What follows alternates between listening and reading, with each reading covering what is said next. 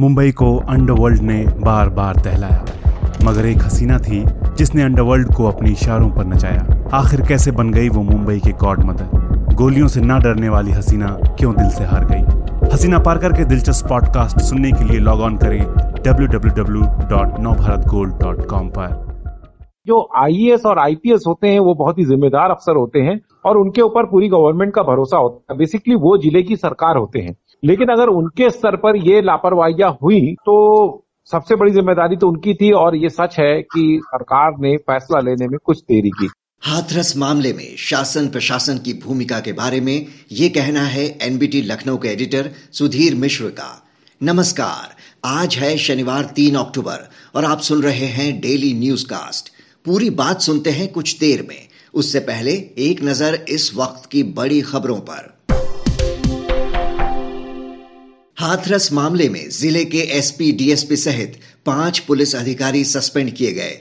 SIT ने आरोपियों के अलावा पीड़िता के घर वालों का भी नार्को टेस्ट कराने की सलाह दी। केंद्र सरकार मार्च से अगस्त तक के मोरेटोरियम के दौरान ब्याज पर ब्याज को माफ़ करने को तैयार। सुप्रीम कोर्ट को दी जानकारी, दो करोड़ रुपए तक के लोन पर मिल सकती है राहत। इस दौरान कर्ज चुका रहे लोगों को भी मिल सकता है फ़ायदा।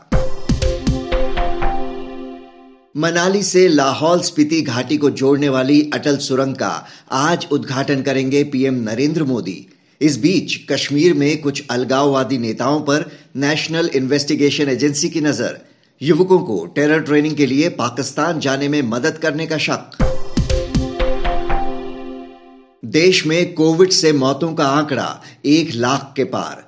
पिछले दो महीनों में सबसे ज़्यादा मौतें भारत में। अस्सी हज़ार से ज़्यादा नए मामलों के साथ कोरोना के कुल केस साढ़े चौसठ लाख के पार। बिहार चुनाव में महागठबंधन के बीच सीटों पर सहमति के संकेत। 136 से 145 तक सीटों पर आरजेडी और 65 से अड़सठ सीटों पर लड़ सकती है कांग्रेस। एक दो दिन में हो सकती है समझौते की औपचारिक घोषणा। एनडीए में अभी नहीं सुलझा एलजेपी का पेच। सनराइजर्स हैदराबाद ने चेन्नई सुपर किंग्स को सात रनों से हराया। आईपीएल में आज दो मुकाबले। राजस्थान रॉयल्स से भिड़ेंगे रॉयल चैलेंजर्स बैंगलोर। वहीं कोलकाता नाइट राइडर्स से दो दो हाथ करेगी दिल्ली कैपिटल्स। आज का सबसे बड़ा न्यूज़ पॉइंट है हाथरस मामले में प्रशासन का गैर जिम्मेदाराना रवैया।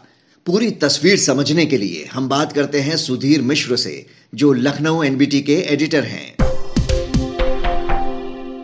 हाथरस कांड में चौतरफा विरोध प्रदर्शन के बीच सीएम योगी आदित्यनाथ ने ज़िले के एसपी समेत कई अधिकारियों को सस्पेंड कर दिया। लेकिन इससे पहले स्थानीय प्रशासन और पुलिस ने पूरे मामले को जितने गैर जिम्मेदाराना तरीके से हैंडल किया, उसने पूरी व्यवस्था को कटघरे में खड़ा कर दिया। सुधीर जी, क्या सरकार ने देर कर दी एक्शन लेने में? समय रहते अगर ये एक्शन लिए जाते अधिकारियों के खिलाफ तो छवि का इतना नुकसान ना होता।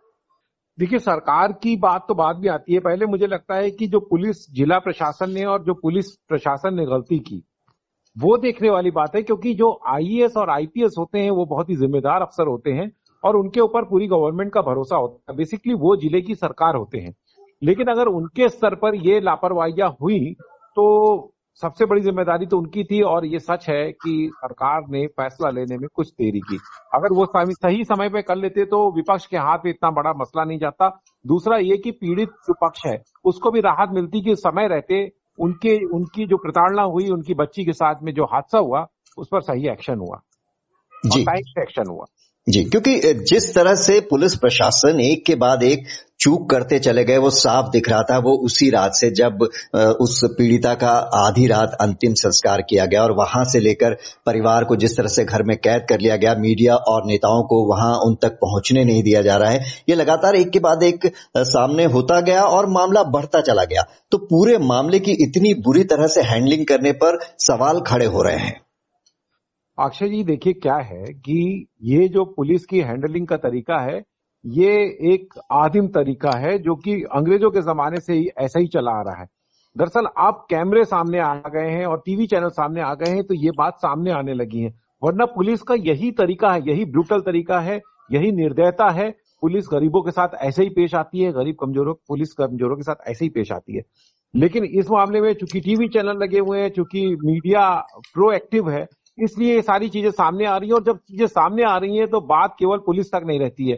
बात ये सरकार की साख से जुड़ जाती है और इस मामले में ऐसा ही हुआ कि पूरे देश और पूरी दुनिया में उत्तर प्रदेश की चर्चा होने लगी और हाथरस कांड की चर्चा होने लगी। जी जिस तरह से पुलिस प्रशासन ये हरकत कर रहा था आखिर परिवार से मिलने देने में उसको क्या डर था?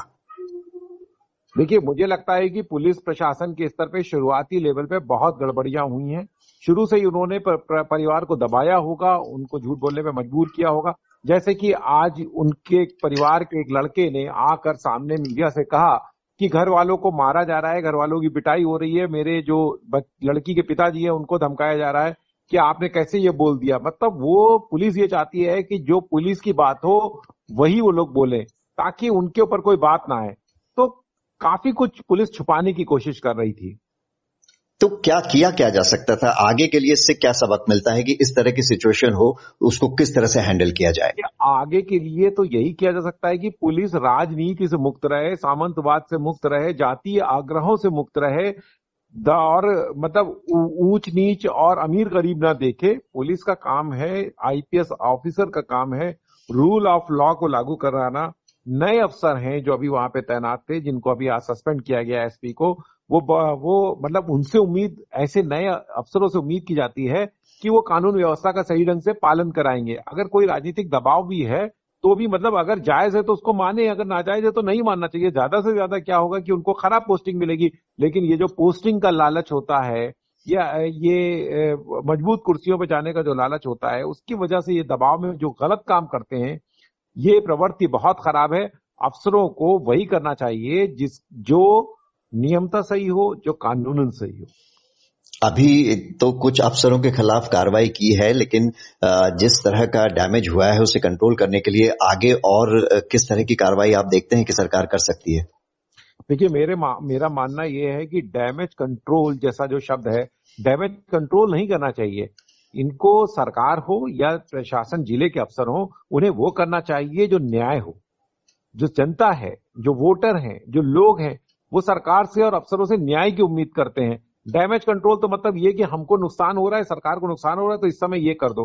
दरअसल इससे काम नहीं चलना है। अब देखिए ट्रांसपेरेंसी बहुत बढ़ गई है। अब हर हाथ में मोबाइल है, हर हाथ में कैमरा है, हर चीज़ सामने एक्सपोज हो जाती है तो सबको समझना होगा कि अब ये, अब सारी चीज़ों में एक साइंस इन्वॉल्व है, एक विज्ञान इन्वॉल्व है क्योंकि अब पहले जैसी चीज़ें नहीं रही हैं कि जिनको आप दबा सकते हैं। सारी चीज़ें सामने आती हैं। आपको पारदर्शी बनना पड़ेगा, आपको ट्रांसपेरेंट बनना पड़ेगा और आपको न्याय करना पड़ेगा। और न्याय वही होता है जिसमें जिसमें अमीर गरीब ना देखा जाए, जिसमें ऊँचा नीचा ना देखा जाए, जो संविधान के हिसाब से हो, जो कानून की धाराओं के हिसाब से सही हो, वो एक्शन होना चाहिए। सीएम ने शुक्रवार दिन में ही ट्वीट कर दिया था कि दोषियों को ऐसी सजा मिलेगी जो आगे के लिए एक उदाहरण होगी दूसरों के लिए। तो कानून तो पहले से ही सख्त बने हुए हैं। सरकार ऐसा क्या अलग कर सकती है जो ये एक दूसरों के लिए सबक के तरह, तरह साबित हो? देखिए अगर मुख्यमंत्री ने ऐसा कहा है कि वो मतलब ऐतिहासिक कोई फैसला करने वाले हैं या कुछ ऐसी चीज़ करने वाले हैं जो पहले नहीं हुई तो बड़ी अच्छी बात है। जनता को भी उनसे यही उम्मीद है कि आपको कुछ ऐसा एक्शन लेना चाहिए। रही बात यह कि कानून में जो चीज़ें कही गई हैं, वही तो करेंगे, उससे ऊपर तो कुछ करेंगे नहीं। लेकिन कानून को पालन करा लेना ही बहुत बड़ी बात है आजकल। कानून कहाँ मानते हैं लोग? कानून के हिसाब से कहा? देखिए, आम पब्लिक की बात हो, चाहे सरकारों की बात हो, चाहे अफसरों की बात हो। कानून को लोग पालन नहीं, कानून को तोड़ना ज़्यादा अच्छा समझ रहे हैं लोग। चाहे आम पब्लिक हो, उसको भी देखिए, कानून को तोड़ती है। कानून का अगर सही ढंग से पालन करा लिया जाए तो ये जो बात होती है, बहुत कड़े कानून होंगे और फांसी चढ़ा दी जाएगी। हम कह रहे हैं, अगर 10 साल की भी सजा है, अगर 10 साल की सजा नियमता कानून के मुताबिक दिला दी जाए, सही समय से पुलिस कार्रवाई कर ले, सही समय से चार्जशीट दाखिल हो जाए, हमारी जो न्यायिक व्यवस्था है, वो सही ढंग से अपना काम करे, ईमानदारी से गवाहों को गवाही दे देनी जाए और जुडिशियल प्रोसेस सही ढंग से अगर पूरा हो जाए तो मुझे लगता है कि बहुत कठोर दंड की जो बातें की जाती हैं फांसी देने से, फांसी देने से क्राइम नहीं रुकेंगे, सजा देने से क्राइम रुकेंगे। सजा होनी चाहिए। लोगों को सजा ही नहीं होती। जुडिशियल प्रोसेस इतना लंबा हो जाता है कि लोग मतलब लोग थाने जाना उचित नहीं समझते। तो मुझे लगता है कि जुडिशियल प्रोसेस कैसे सही हो, कैसे ईमानदार हो, कैसे तेज हो, इस पर काम करने की ज़रूरत है। काफ़ी समय बाद हम देख रहे हैं कि देश के कई हिस्सों में एक बार फिर इस मामले ने एक आंदोलन का रूप ले लिया है। काफ़ी संख्या में लोग सड़क पर उतर कर आए हैं। विपक्ष में भी एक तरह से नई जान दिखी इस मामले के बाद। तो विपक्ष की भूमिका पर कुछ लोग सवाल भी उठा रहे हैं कि वो एक ही मामले को क्यों देख रही है और भी दूसरी जगह ऐसे कई जघन्य अपराध के मामले आए हैं महिलाओं के साथ। पर वो उधर नहीं देख रही तो क्या राजनीति राजनीतिक इसका अर्थ समझा जा रहा है विपक्ष की जो भूमिका है यहाँ? देखिए, राजनीतिक दलों का काम है राजनीति करना। लेकिन आप सोचिए कि ये एक जन आंदोलन क्यों बनना निर्भया क्यों एक जन आंदोलन बना? दरअसल निर्भया में लोगों ने अपनी बच्ची को देखा, अपनी लड़की को देखा। तो हर परिवार चाहता है, हर इंसान चाहता है कि उसकी बेटी सुरक्षित रहे। और इस तरह के जो हम बड़े शहरों में दिल्ली, लखनऊ, मुंबई में रहते हैं, अगर तो हमको शायद उतना एहसास नहीं होता। लेकिन अगर हम हाथरस में रहते हैं, बलिया में रहते हैं, बस्ती में रहते हैं गोंडा में रहते हैं तो हमको समझ में आता है कि हमारी बच्ची शाम होते ही अंधेरे में कहीं जा नहीं सकती है पढ़ने। कोचिंग नहीं जा सकती है या कहीं किसी ऐसी जगह पे नहीं जा सकती है। ये खत्म होना चाहिए और इसको लेके सबके मन में एक चिंता होती है, फ़िक्र होती है। इसलिए ये एक आंदोलन का रूप ले रहा है और विपक्ष, जो राजनीतिक दल है, वो इसका फ़ायदा उठा रहे हैं। ज़ाहिर सी बात है, राजनीति, राजनीतिक दल तो राजनीति करेंगे ही। ये सरकार की ज़िम्मेदारी है कि वो लोगों को मौका ना दे। जी। सुधीर जी, हमसे बात करने के लिए आपका शुक्रिया। अब एक नज़र इतिहास में आज के दिन पर। 1831 में मैसूर पर अंग्रेज़ों ने कब्जा किया। 1977 में आज ही के दिन पूर्व प्रधानमंत्री इंदिरा गांधी को भ्रष्टाचार के आरोपों में गिरफ़्तार किया गया। 1990 में पूर्वी और पश्चिमी जर्मनी दोबारा एक हुए। बात करते हैं मौसम की। मौसम विभाग के अनुसार पश्चिम बंगाल, पूर्वी बिहार, झारखंड और केरल में कुछ जगहों पर हो सकती है हल्की से मध्यम बारिश। उत्तर भारत में अधिकतर जगहों पर मौसम साफ़ और कुछ गर्म रहने के आसार। अब बारी सुविचार की। महात्मा गांधी ने कहा था, आप मुझे बेड़ियों में बाँध सकते हैं, मुझे कष्ट दे सकते हैं, लेकिन मेरे दिमाग को कभी गुलाम नहीं बना सकते। तो ये था आज का डेली न्यूज़ कास्ट जिसे आप सुन रहे थे अपने साथी अक्षय शुक्ला के साथ। बने रहिए नवभारत गोल्ड पर। धन्यवाद।